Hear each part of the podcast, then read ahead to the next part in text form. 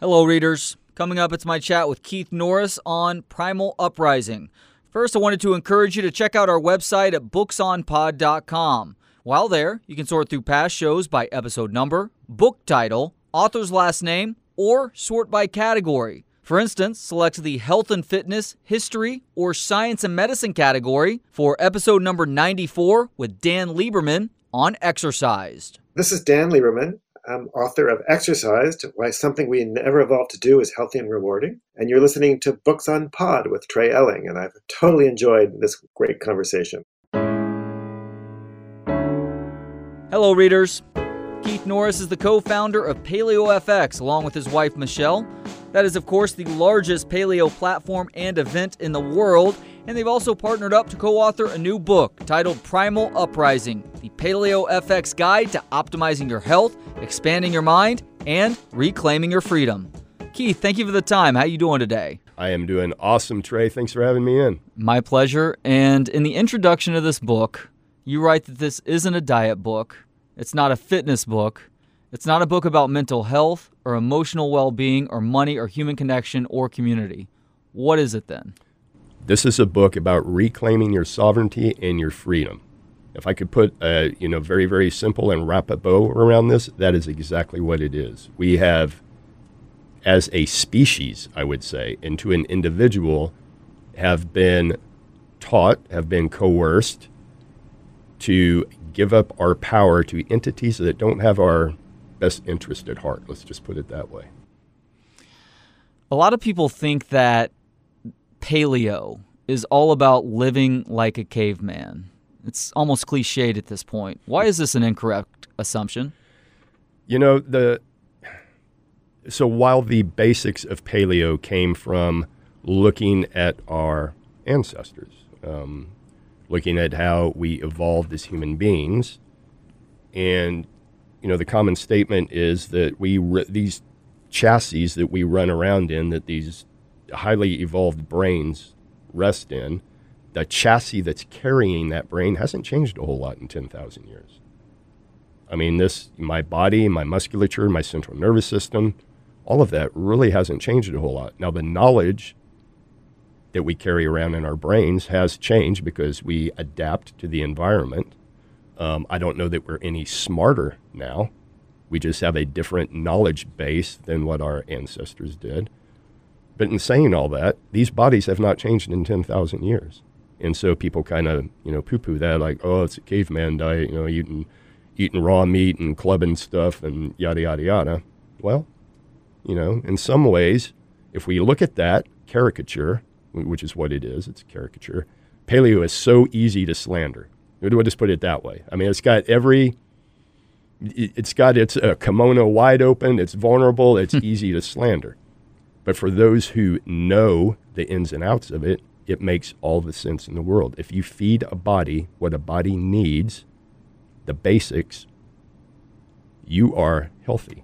The body is the body will survive. The body is made to be healthy. The body is made to be fit. The body is made to be all of these things.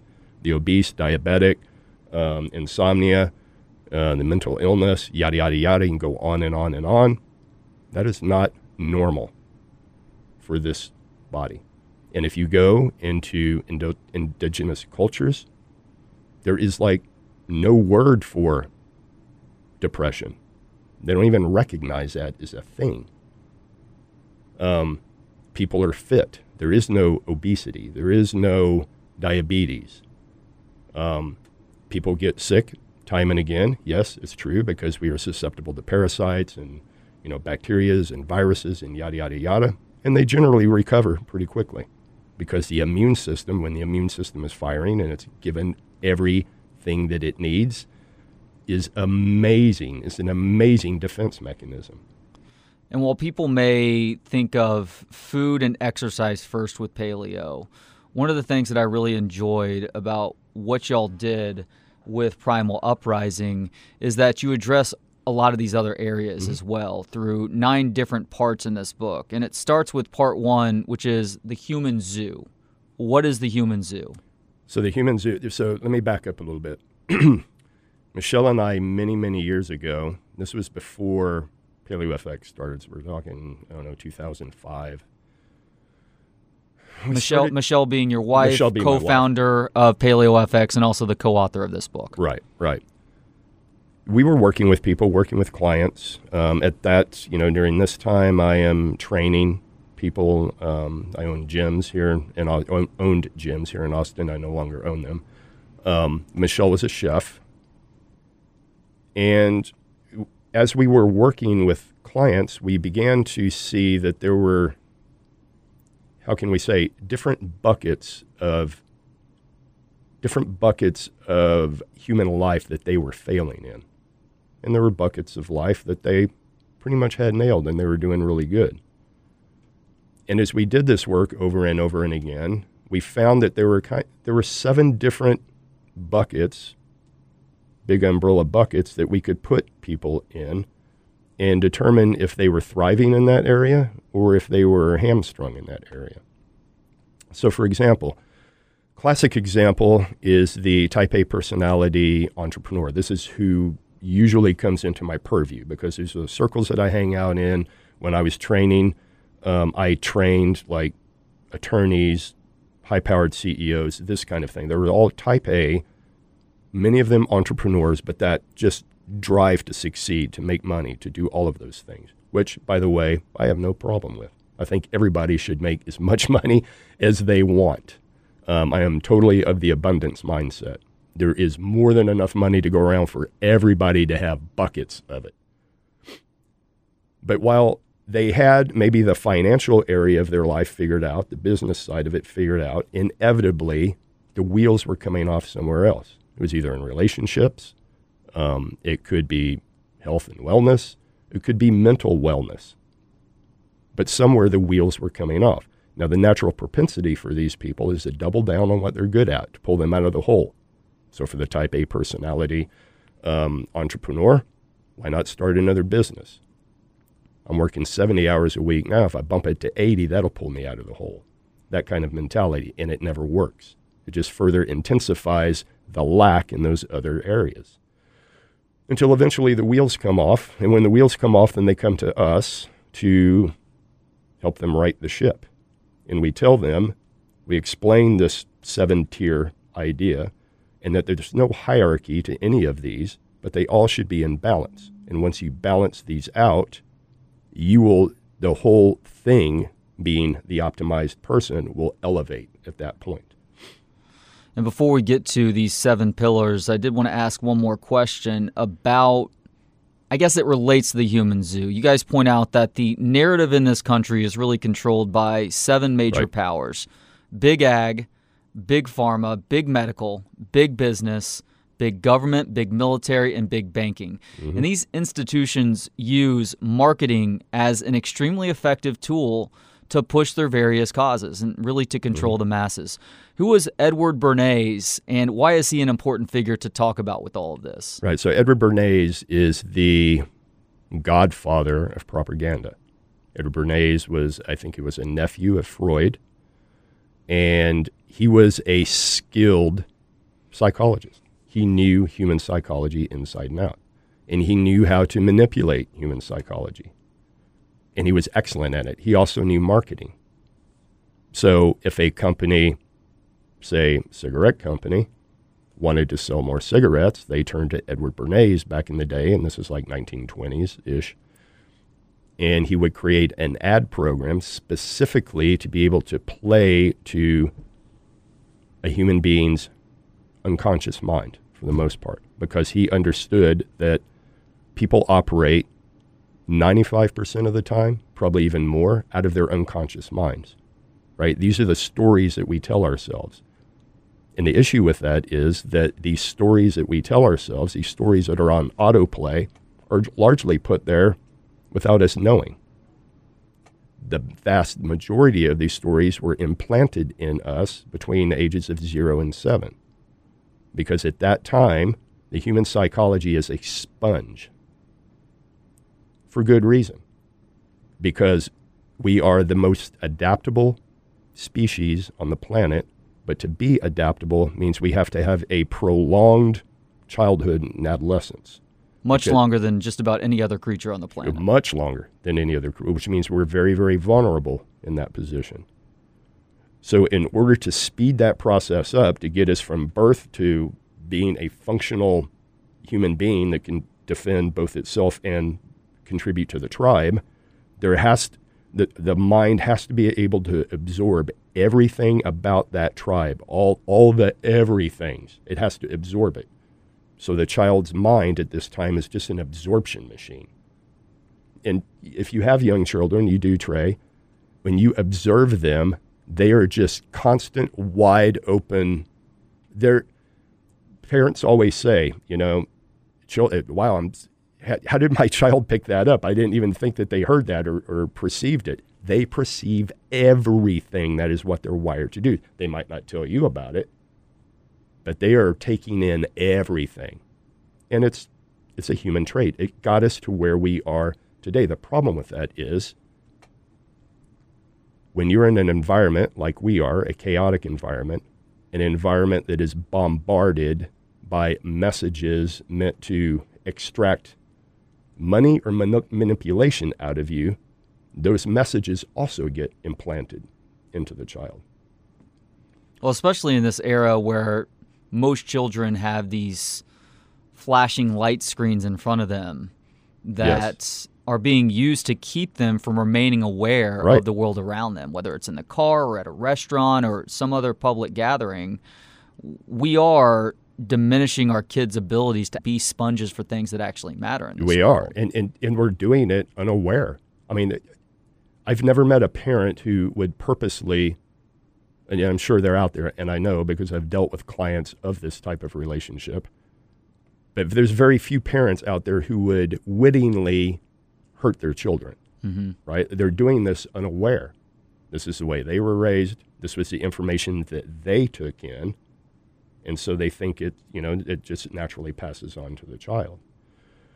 The issue with all of this, and coming back around to the human zoo, is people like Edward Bernays knew this, and so what started off as, "Hey, I, you know, we need to sell more cigarettes or more shaving cream or whatever," turned into, "Oh, well, if you can get these people to buy more cigarettes and more shaving cream, what else can you get them to do?" That's pretty powerful. That's very powerful. So then you go into World War II, and guess who copied Edward Bernays' ideas? The Nazis, right? They sub- they overtook an entire nation by essentially brainwashing. It's easy to do. It is very easy to do. If you do not know the way the game is played, you are being brainwashed too. And to take that a step further, one of the next major guys to copy that game plan was Arthur Sackler, Yep. who revolutionized the marketing of pharmaceutical drugs too. Get this whole once you once you back out and you see the way the game is played, which is what we call the human zoo. So the human zoo are constructs of your own mind that keep you trapped. You don't even realize that you're trapped. You don't even realize it. I, I could ask most people out here, "Hey, are you free?" They go, "Of course I'm free. of course." Really? Really, you're not manipulated at all? No, no one manipulates me. That that I beg to differ with you. Dig into this and you will find just how controlled you are. And then it's a matter of there are, you know, many, maybe we can talk about this later. There's many techniques to go in and start unraveling all of this. We will certainly get to some of that. The first pillar that is addressed in Primal Uprising is the physical pillar. Mm-hmm. This deals with both diet and exercise. When talking about paleo's role in food freedom, it's important to point out that marketing has really gotten its hook into this concept as well, really mm-hmm. muddling what it means. Yeah. So, for the guy who is the co founder of Paleo FX, what is the paleo diet? Yeah. So we get this question, as you might imagine, all the time. Yep. And the way I try to explain it to people is first and foremost, and this is where the caveman thing comes in, which is easy to lampoon. The easiest way to look at this is imagine yourself on the plains 10,000 years ago. What would you have access to to eat? What would that be? And then on top of that, I want you to think about bang for the buck, caloric content. So the idea being, are you going to waste a lot of physical energy going out picking berries and such? Are you going to try to go out and kill the biggest, fattest animal you can? What's the biggest payoff? Well, it's not too hard to figure that out that the big, beefy, fat animal is going to provide you with a lot more calories than a handful of berries. So that's the premise that we start with, right? I'm not saying berries are bad at all, but the primary focus is on super dense caloric materials, and that is meat and fat, primarily fat. And so we evolved in this atmosphere. So taking that idea into the modern day, I like to use just a very, very because when I when I worked with clients, I had to keep everything super, super simple. Right? If if I have a client, especially a high powered CEO, got a busy day, I can't give him a laundry list of, of you know, pick this, don't pick that, you know, the whole breakdown of it. I said, eat meat, nuts, berries, and some leaves. That is your diet. And roll with that. Really, that's it? That is it. Breakfast, lunch, dinner. And guess what? You don't have to eat breakfast, lunch, or dinner. You can skip all three. You can eat all three. Doesn't matter. But eat from those primary food groups. And then, of course, the question is uh, do I cut the fat off the meat? Do I do all these? No, just eat meat, nuts, berries, leaves. That's what I want you to eat. And drink water, a lot of it. So that's a great starting point. That is once, a great. Once you get into it, then you can start focusing on some other tweaks within that diet. Right. Making and- sure that the sourcing Right. is as good as possible, local when possible, organic when possible, things like that. Grass fed, obviously, with the meats when possible. And, th- and there is a lot of science in here. So, for instance, what does my paleo diet look like? It looks very Mediterranean. And why is that? I happen to carry a gene that makes me highly susceptible to cholesterol. Hmm. So, I have to, irony of all ironies, the co founder of PaleoFX has to limit his saturated fat intake. Hmm. And I know this from science. This is where this is a marriage of art and science. We don't poo poo science. I take in all the science, you know, properly vetted, yada, yada, yada. And we can talk about how subverted science has gotten in the last decade. But you have to look at that too, right? This is an art. Does saturated include mono and poly? Yes. Wow. Yep. Um, but that's for me, and that's my genetic makeup. Um, now I don't eliminate it; I just lower it. And so, the big substitution for me, instead of a lot of saturated fat, olive oil. So, that's you know, but that is another level of going deeper.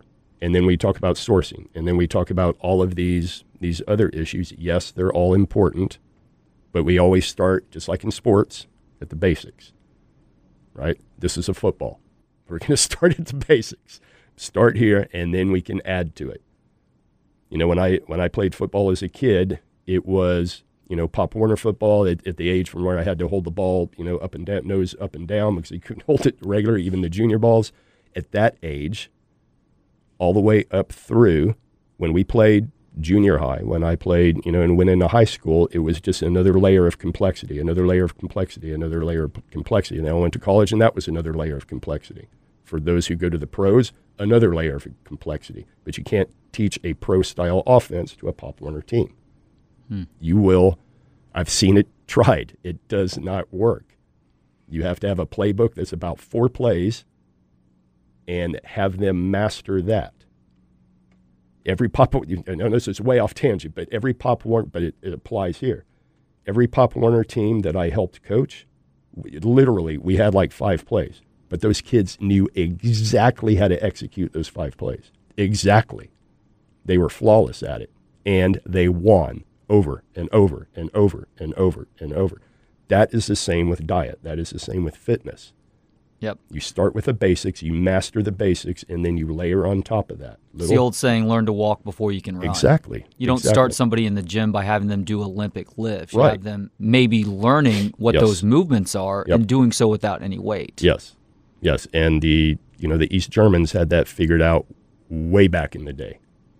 This is kind of the Olympic season right now, and I I had a discussion with a friend the other day, and he was talking about the medal. I, I haven't been keeping up with the Olympics for maybe obvious reasons, to, uh, but um, the, the guy I was talking to, who was was a former um, Olympic hopeful, swim, a sprint swimmer, and uh, we were talking about the Olympics. He asked if I was watching it. I was like, no, but he was talking about the medal count, and I said, Craig, do you remember back in the '80s, man?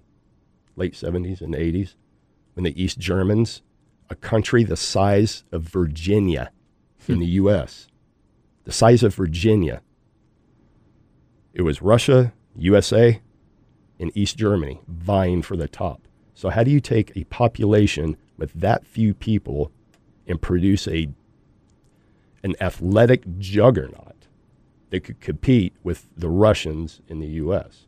You did it by everybody would say steroids. Well, yeah, everybody was using steroids. That was part of Everybody. the equation, but That it was, was about, part of the about the efficiency as well. It was working smarter. Smart. They had physiology dialed in. They had training dialed in.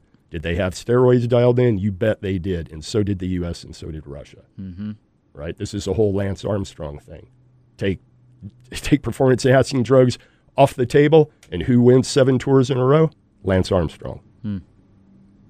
Yeah. Um, total tangent, but It's all good. Uh, on the subject of movement and exercise, which I just mentioned as part of this pillar here, does the paleo way of moving include not just doing as our ancestors did, but implementing evolved exercise principles? And if so, what does healthy movement look like in 2021? Yeah. So, you know, healthy movement looks like to me, from my perspective, and by the way, my perspective is the only thing I'm an expert in. So we'll just, we'll just put that out there. Good caveat. Healthy movement is what you will do day to day to day. If that is walking, if that's it, then I'm a champion of walking. For me, it looks like cycling, it looks like uh, weightlifting, it looks like high intensity interval training, it looks like just this hodgepodge of movement that makes me happy. So I'm at the point in my life right now I can wake up and kind of stretch and go, what do I want to do today? I want to ride? I want to go to the gym and, and lift heavy shit? What do I want to do? And I do it. Um, when I was training and had a goal to train for, of course, that got much more uh, scheduled because you know it has to be. If you're going to be an athlete and you want to compete at that level, that's the payoff, right? You do the work, and the work includes all the structure, you know, and there's a definite build-up and yada yada yada. We could get into uh, the theory of sports training at another time, but um, for now, it is what makes people happy. Is it yoga? Cool, freaking do yoga. Um, is it gymnastics? I'm down with that. Do it. But it's whatever makes you happy. Now, I could say, and I do say, and I did say when I owned gyms, that if you want bang for the buck on the human body, you need to lift heavy things. Plain and simple. Mm-hmm. You want to build muscle mass. Building, what's the quickest way to lose fat? Build muscle. The- Even faster than changing your diet. Build muscle. It surprises a lot of people, It- but the night and day difference Yep. between steady state cardio versus consistent resistance training Yeah. cannot be overstated. Yeah, it's in. You know, I look at sports like the Tour de France or, or uh, cycling. I look at baseball. These are very, very, very traditional sports. Mm-hmm. I mean, you go into these sports and you want to change anything with the training, it it takes an act of an act of Congress. I mean, it's they do not change. They do not deviate. But even these institutions are recognizing the benefit of strength training. Right? And you know, going back to Lance Armstrong, he was one of the first to embrace it. He realized I have to maintain muscle mass to be a a not just a good athlete, but a great athlete to compete. I have to maintain this muscle mass. So, um, but that also works for the elderly, right? Sarcopenia, which is muscle wasting, is you want to talk about an epidemic in the U.S. Sarcopenia is an epidemic. What is that? Sarcopenia is muscle loss, Okay. and that naturally occurs with age. But in our civilization, that there is like a drop off the cliff. Mm-hmm. Why is that? Because the elderly, for the most part, don't lift anything, right? This culture is all based on convenience and don't lift a finger. Mm-hmm. That's just what we've been taught. Again, human zoo, right? This is what's been beaten into your brain from the time you were young. When you reach your golden years, you don't have to lift a finger. It's just easy peasy, and you ride off into the sunset. Well, yes, riding if riding into the sunset means you know wearing a diaper for the last 15 years of your life and being immobile, cool if that's what you want. That's not me. I intend to swan dive off the cliff when it's time. You know, people say, you know, we kind of joke around sometimes, and yeah, you know, how, how are you, how are you going to check out? How are you going to transition to the other side? And I, and I tell people, well, it's either going to be while I'm deadlifting, riding, having sex, or in a psychedelic experience. Exactly. That's how I intend to go out. It's not going to be in a hospital room after, you know, 5 years of degrading. That is not how I'm going out. Well, people think about things in terms of lifespan and I don't think that's a proper way to really consider how you want to go about your business until you're dead. It's about health span. It health is. span has to do with the comfortability that you're leading from beginning to end Exactly. versus lifespan, which is okay, you may be alive for X number of years after you start experiencing these serious illnesses, but you're going to be in an unbelievable amount of discomfort and chronic pain. Right. And, and nobody wants to live that way. No. Right? And if we're just talking about pure lifespan, I don't want any part of that either. I, if I if I leave here, and God forbid, cancel, clear, delete, get in an auto accident and die, I had a freaking good run, mm-hmm. a really good run, and I want to live like that day to day to day to day to day until my run is up, right? Every day I want to be maximized. I want to be vibrant. I want to be healthy. I want to be with it. I want to be able to do anything that I want to do. And that requires, on my side, some maintenance. What does that mm-hmm. maintenance look like? Looks like ter- taking care of myself. It looks like eating right. All the basics. And they are basics. Very, very basic. The second pillar is the mental pillar. Mental resilience involves avoiding the brain fog diet. Mhm. What is the brain fog diet? Yeah, so I mean, gluten is the biggest culprit here, right? Um, and what do I mean by brain fog? So you know, people who experience this would say, I ca you know, I can't concentrate on anything, or I wake up in the morning and I just feel really, really foggy. I can't focus. I don't have any drive. I don't, you know, all of these other things, um, and that's largely driven by gluten. So just very, very basically, if you remove gluten from the diet, nine times out of ten, brain fog just evaporates. Um, now, there can be other causes, yes, but again, we always start with the basics. What is a very, very basic thing we're going to look at? And by the way, if you eat the the meat, nuts, fruit, and leaves diet, that kind of eliminates gluten, right? This is this is why I do that, and and don't tell people don't eat gluten because then they're like, well, where's gluten? Where do I find that? That that that that. Just eat this diet. We'll talk about that later. Eliminates the processed sugars yes, and a lot of the eliminates uh, all of that. the hyper preserved foods, which, which also contributes Yeah. to to the brain fog. Yeah, and you know you brought up resilience, so that so there's this like crossover between mental and emotional in our, but but they are distinct buckets. Um, and I would put resiliency more in the mental side of things. Um, and resiliency is your ability to persevere when life is tough. Life isn't always a cakewalk. There are times when we have to persevere. There are times when you have to put your quote unquote nose to the grindstone. There are times when you have to do uncomfortable things for a payoff on the other side. This is all very, very true. And you can't do that without being a very, very resilient person. There is also chaos in the world. A resilient person is able to, what I would call, hold center in the chaos. All the swirl, all the chaos going around you, are you getting drawn into that and spun up by it? Are you able to have it be around you and be completely unaffected by it? So that's part of mental mental clarity as well. Yeah. And I and also are you able to hold two distinctly different thoughts in your mind at the same time? Right? This is a skill. Vax, no vax. Can I have a can I have a discussion with somebody and not lose my wig over it? Can they have a discussion with me about it and not lose their wig? Can I can we stay in this equilibrium where I really really want to find out your why behind this without spinning out of control? That is a critical skill as is critical thinking. Right? It's so important that we have these conversations with It- the quote totally. unquote other side. Yes. It's not necessarily going to change your mind, but at Right. least you can better understand where that person is coming from. Totally.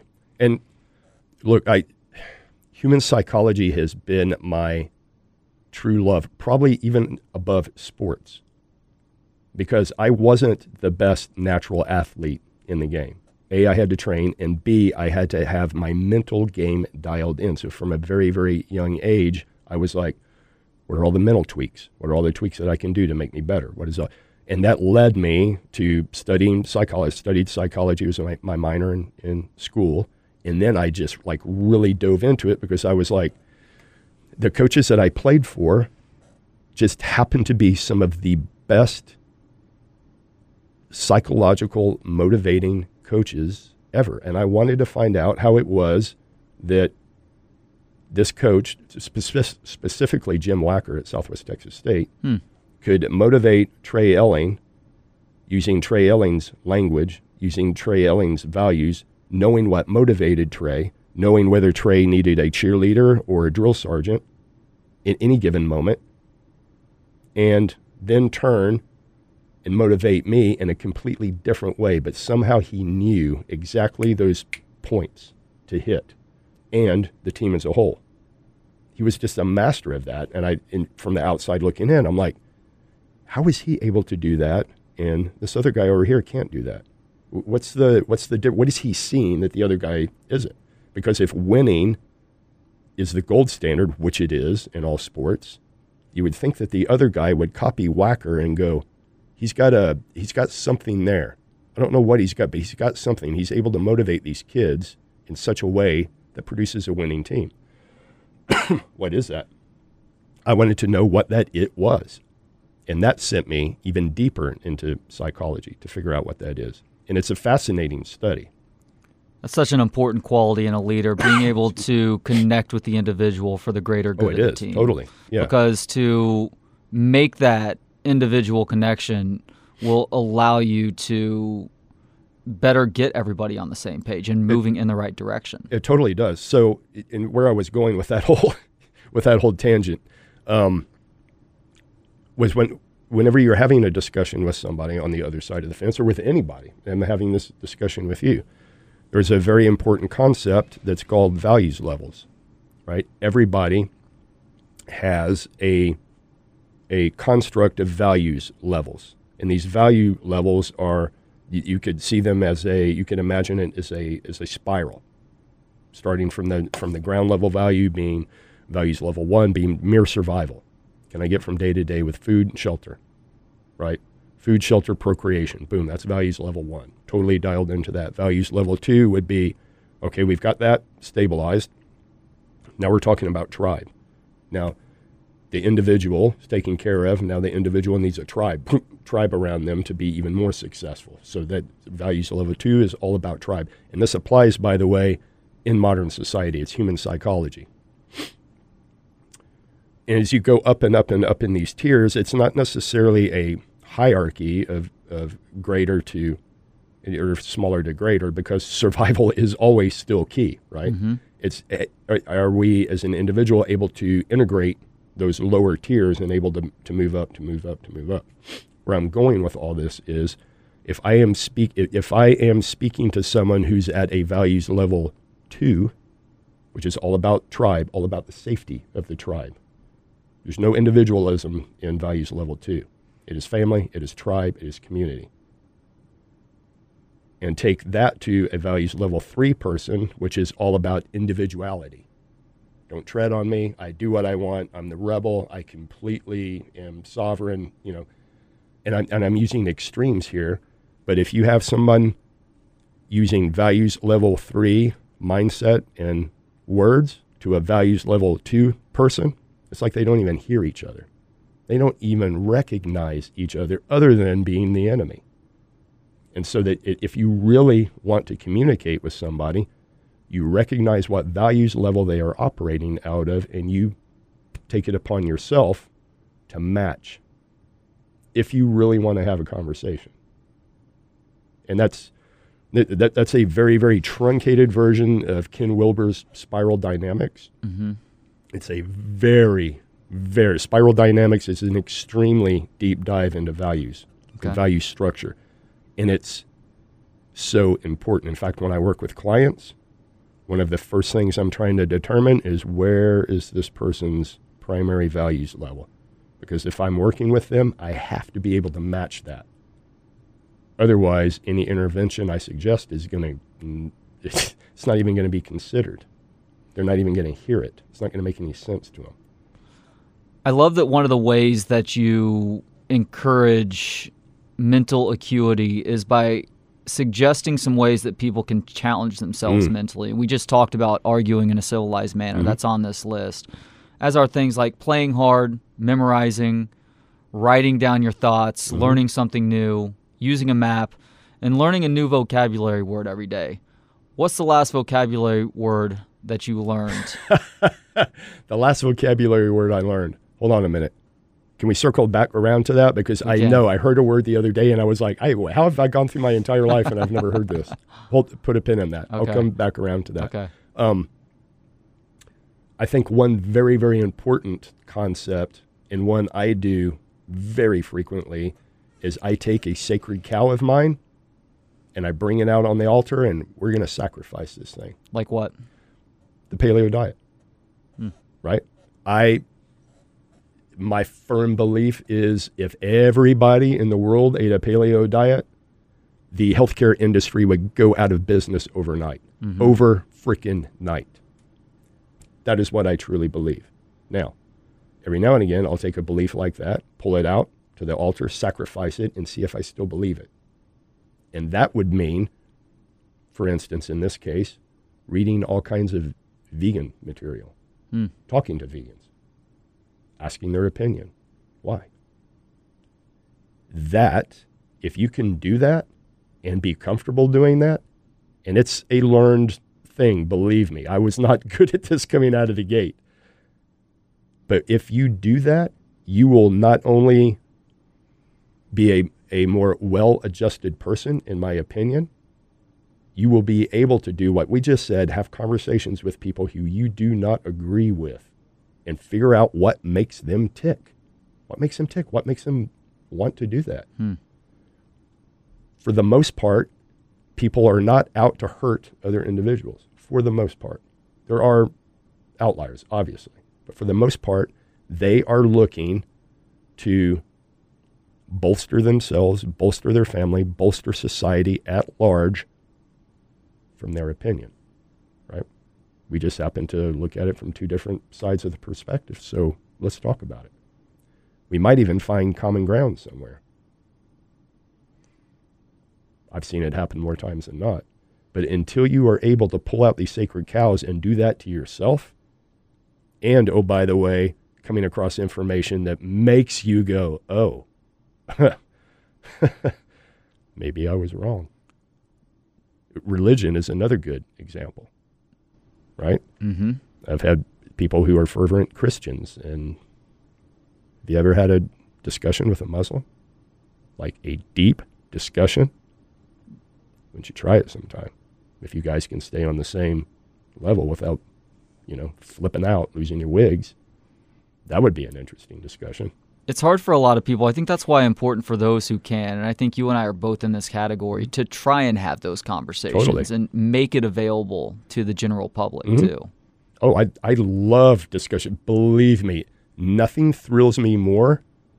Look, I I live in a bubble, right? I live amongst people who think like I do. I think that's human nature. We You all do. Gravitate to It that, gets back right? to the tribal thing. it gets back to the tribal thing, right?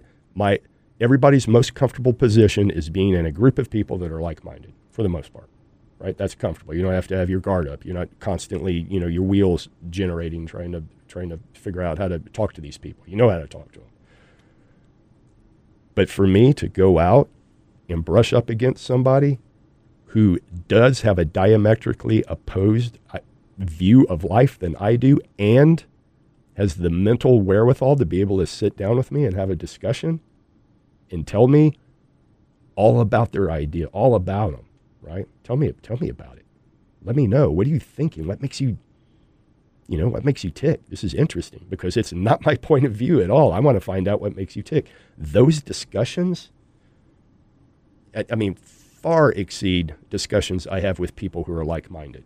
I love those people, but I already think that way, right? Now, I may pick up some added information or whatever that might bolster my already, you know, previous held view. Cool. And it's not as satisfying as the other side of the fence coming in. That to me is like, whoa. Yeah.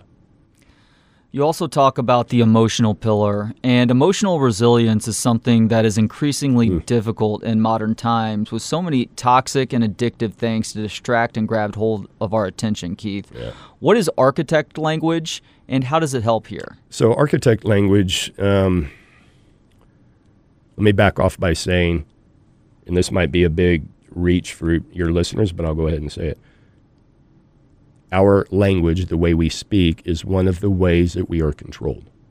Right? The structure of the language, the actual words we use are very, very, very controlling. Now, you could say that that came about by accident, you know, it's the way it, it fleshed out, or you could say it was designed from the get go. This is how it was created. You can go either way on that. But the fact of the matter is, that the language we use is how we are controlled. So, for instance, Trey, if I were to tell you, you know, Trey, you're a, you're a great guy, I love you, but, you know, the car you drive, yada, yada, yada. The second I say but negates everything that was said prior. Everything. I love you, but. I love, you know, all of that. You're a good employee, but. Um, all the buts. And again, going back to the unconscious mind, we, we're, we don't even realize that we're doing it. But as soon as the word but comes out of somebody's mouth, everything preceding that is gone. And now you're focusing on what comes after the but. Hmm. It's like the other stuff was not even said. It's almost like you should start with the bad news first and then but with the good news. Yeah. Or you can use and. And. Yeah. And I, I mean, it sounds stupid. I get it. It doesn't sound stupid, but it's and not something it. that I necessarily considered right. before right And now. try it and see if it doesn't change your communication and the way you communicate with yourself, hmm. which is even more empowering. It's like improv, right? What is, what is the what is the you know the golden rule of improv? To never negate anything. Don't negate it. Mm-hmm.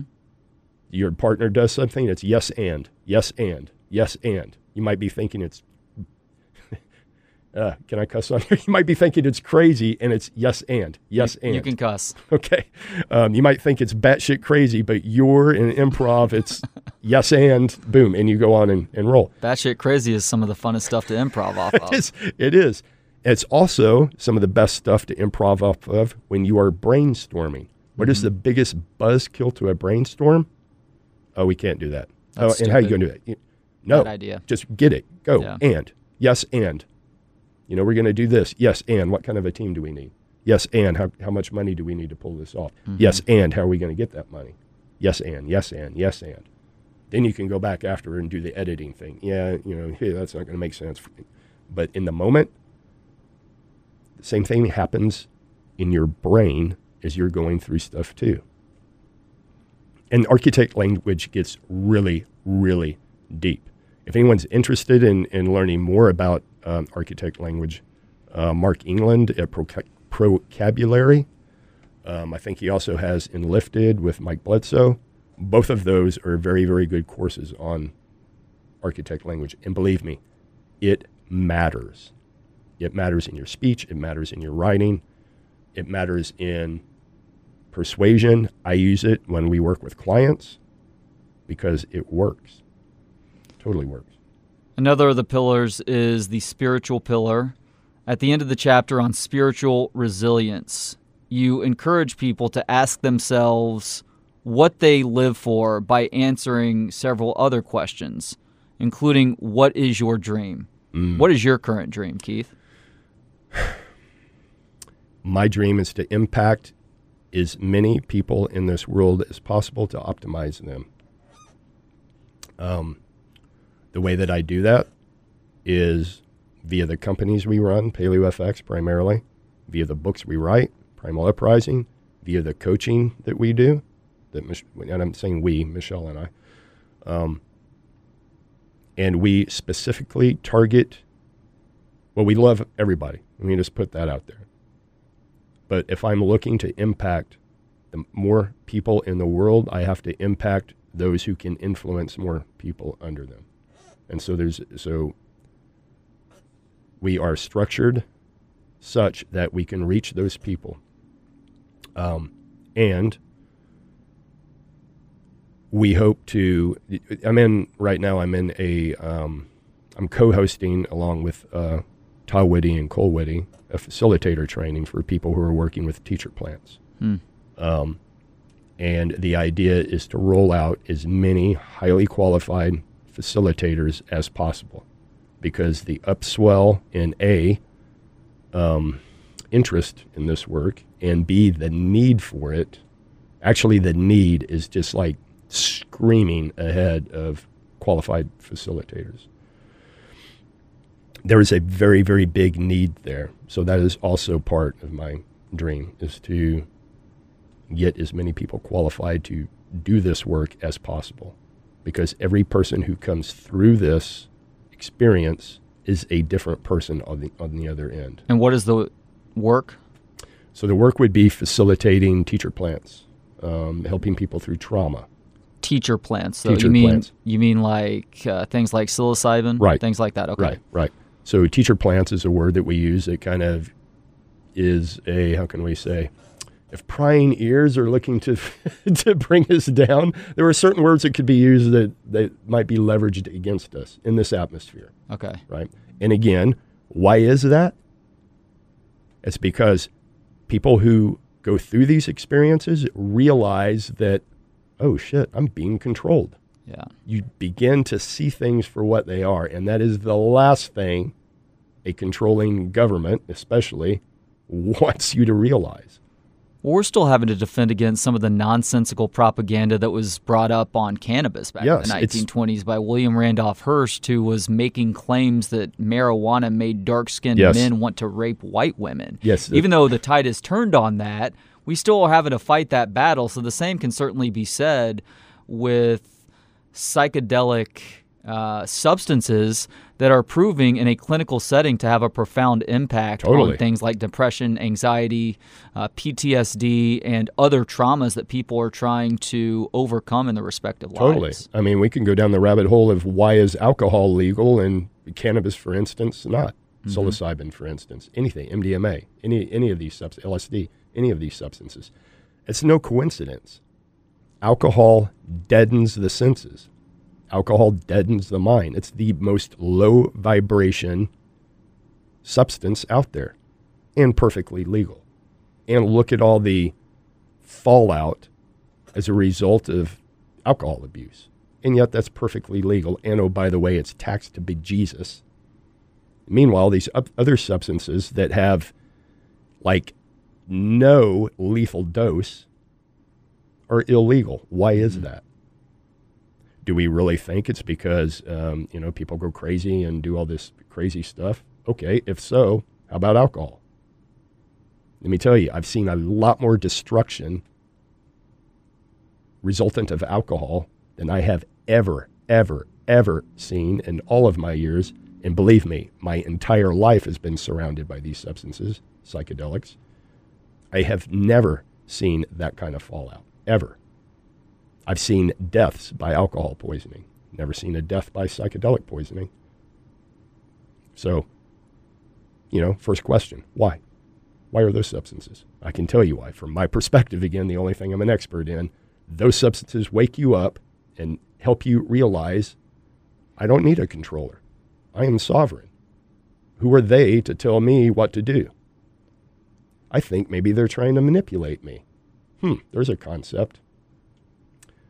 I tell people quite often, you know, when we talk about the human zoo and why would the human zoo be created and what makes you think that way,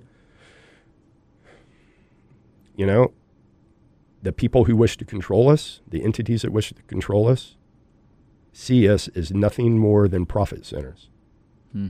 That's it. Profit centers to be manipulated. Manipulated how? Mm, by propaganda. Manipulated how? You know, marketing, uh, manipulated by taxation, manipulated by everything that you can think of. And once you see the game, the way it's played, you can begin to extract yourself from it, and you can see the game being played. It's almost like getting a view behind the, uh, you know, the blackjack table. Oh, okay. Yeah, I see how this. The odds don't look real good, right? The, the dealer, the, the house always wins. Yes, the controllers always win unless you back yourself and extract yourself out of that. And let me tell you, when I first woke up to this was during military training, and the military training I went through was was essentially um, evasion tactics if you were to get caught, right? And so there was a when I was in during the 80s, there was a lot of studies that were coming out, and they they had now looked at what happened during the Korean War and the Vietnam War, and what happened to the POWs, and what was being done to the POWs to get them to crack right? So you have these, you know, these videos of the, you know, uh, during Vietnam of commanders coming out, you know, denouncing the U.S. and doing all, all the propaganda stuff that was rolling out Mhm. during that. How, how do you get someone to do that? It's pretty freaking easy. It's pretty easy. The steps are just one, two, three, four. And let me tell you, going into that school, you know you're in a school. You know what's going to be done to you. You know you're quote unquote safe. And within about three days, you are cracking. It is unreal. And you even know, you know what's going on, and you're still cracking.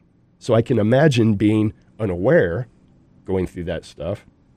Yeah, You're going to crack unless you know the game, the way the game is played, which was part of the school. This is what happens. Rewind. Now let's talk about how to how to jujitsu through that and the mindset and, what to look for. Now that was a big thing, what to look for, because this was, wasn't always POWs; it was subversion tactics that were being used too.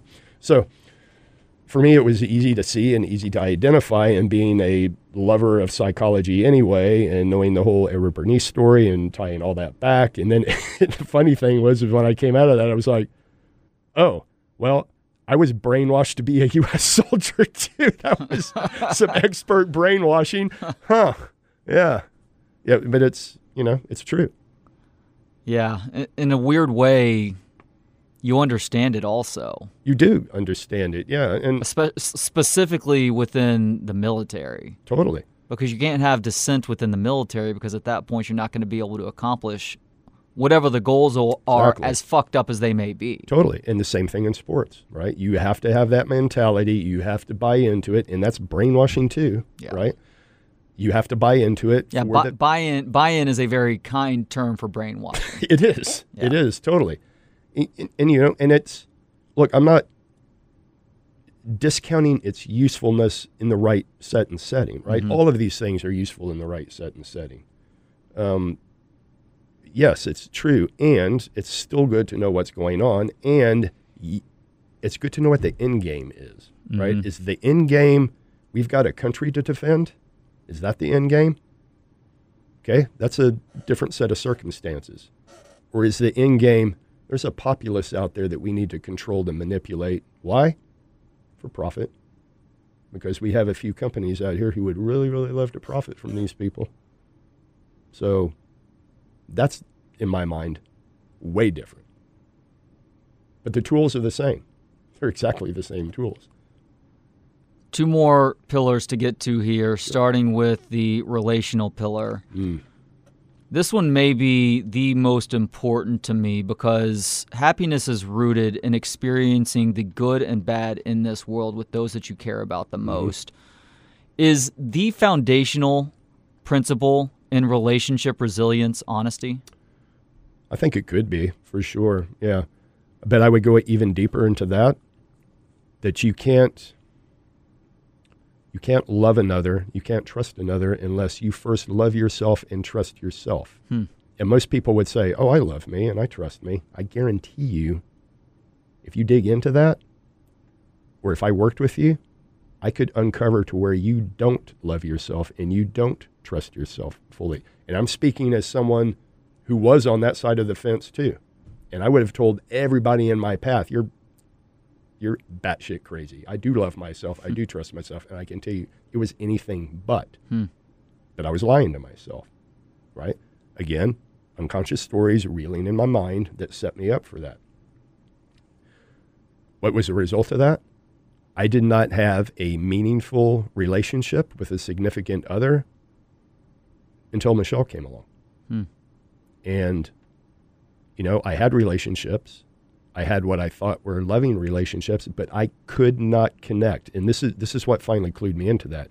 Was every relationship I had, they would they would always say that like you've got one foot in and one foot out. You're not fully committed. And in my mind, I was fully committed. But they felt, and I was, I just seemed to attract significant others that were very perceptive, very feeling, very woo. But they, hmm. to to a number, they were like, "You're you're not fully in. You're not in this for the long haul." And I was like, "I am. I, you know, I am." Hmm. But they could feel that that I did not, at the end of the day, trust them. I did not, at the end of the day, really love them. And why? It's because I didn't love myself or trust myself. It also, by the way, the trusting self hamstrung me in finances. So, personally, where did I excel? Well, I excelled in health, right? I had that one nailed. And I was one of those people, too, that my, when my relationships were going in the tanks and my finances were going in the tank, I just doubled down on the health and wellness. Hmm. And that was a train wreck. So I use myself as an example here, but the self love, the self trust is the foundation of relationship outside. Once you can love yourself and trust yourself, then you can shower another with that. And then that bond is tight. And then you can go on. And that's, by the way, romantic, business, any kind of tight partnership, relationship.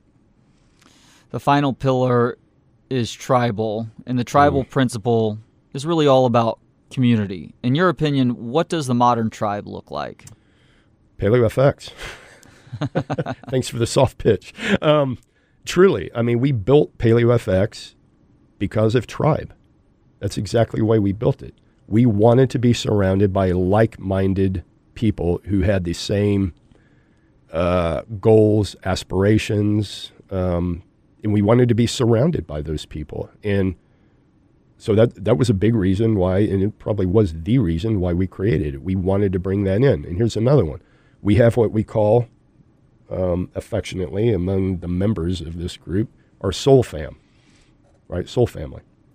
These are the people that are, who are live here in Austin, or surrounding, and they are our ride or dies, right? These are the people I can call up at 2 a.m. and because I have lost absolutely everything or because I've just won the lottery. These are the first people that I call. Hmm. Um, we have each other's backs, no questions asked. Um, Michelle and I have been called by folks in the Soul Fam that, you know, are in whatever crisis, and we drop everything. It does not matter what's going on. Doesn't matter. Boom, we're there. You need us, we're there. And it's happened for us too, because we've had tough times. And we've called them and they have dropped everything and boom, they're there. That is the power of tribe. And that, I, I can't even explain to you what a secure feeling that is. To know that as I operate in this world, that I have that group of people that in one call will drop everything and come to me. Right? Now, would my family, family, biological family do that? Some would. But these are people that I, I'd take a bullet for, seriously. I would take a mm. bullet for each and every one of these people, and I know they would too. And tribe is very, very empowering. So if you read Sebastian Junger's book, I think it's called Tribe, if, if I'm not mistaken. His new one? Is yeah, new-ish. Well, I think it's Yeah. been out a few years, but his newer one. His book is all about what happens during, for instance, a natural disaster when people have to come together and they have to band together to get through whatever disaster it is. Then you talk to them years after the fact and ask them, what was the best time in your life? They will inevitably go back to that disaster time because that's how we roll as human beings. We are tribal. Tri- and I know that word gets disparaged now because it's, again, controlled. People try to spin it out of its, out of its usage and its terms, and it's become a word that is um, uh, if, if, someone is is uh, deemed tribe or you know that tribe is you know anti-American or, or whatever, it, it's you know if you control the language, you control the people, mm-hmm. in one sense. But to me, tribe is is everything. I mean, it is such a security blanket, and I would say, in the absence of tribe, you have loneliness, and loneliness is an emotional train wreck. Most all the clients that we work with, they don't have a soul fam. If they did, they wouldn't be coming to us, right? Because mm. for the most part, they could probably work through these issues with that with that group of people who would be their ride or dies. They don't have that. As a culture, we have been divided out, divided out, divided out, divided out, divided out to where you're almost on an island on your own. There's been so many divisions, so many divisions, so, so many divisions. And then you might ask yourself, is that what human beings do? Or is that what controllers do to control human beings? I know I have my ideas about that, right? The more you divide a people, the more you remove their ability to collect as a tribe. It's one of the reasons why the last year and a half has been so scary. I mean, yes. one, one of the many reasons, but the fact that we have become so separated from yes. one another, that much more so, and we don't even get to see one another's whole faces anymore right. in a lot of instances because of various mask mandates. Mm-hmm. I mean, it feels like we are at a critical mass as a society, and there is more of a need than ever to totally. figure out ways to band together, to find those soul families. But also to have these conversations and to mm. make sure that we are taking care of ourselves all at the same time. Absolutely. Absolutely. Keith Norris is the co founder of PaleoFX along with his wife, Michelle. That is, of course, the largest paleo platform and event in the entire world. And they've also partnered up to co author a new book titled Primal Uprising The Paleo FX Guide to Optimizing Your Health, Expanding Your Mind, and Reclaiming Your Freedom. Keith, thank you so much for the time today, and thank you for this important book. Trey, thank you so much, man. It's always, always, always a pleasure to talk to you. Join me next time for another edition of our Docs on Pod series with filmmaker Jeremy Elkin on All the Streets Are Silent The Convergence of Hip Hop and Skateboarding, 1987 through 1997. Thanks to Gentleman Jesus for the intro and outro music. Hear more of his work at gentlemanjesus.com. And thanks to you for hanging out. You can listen, learn, and connect for free at booksonpod.com. For Books on Pod, I'm Trey Elling. Good day.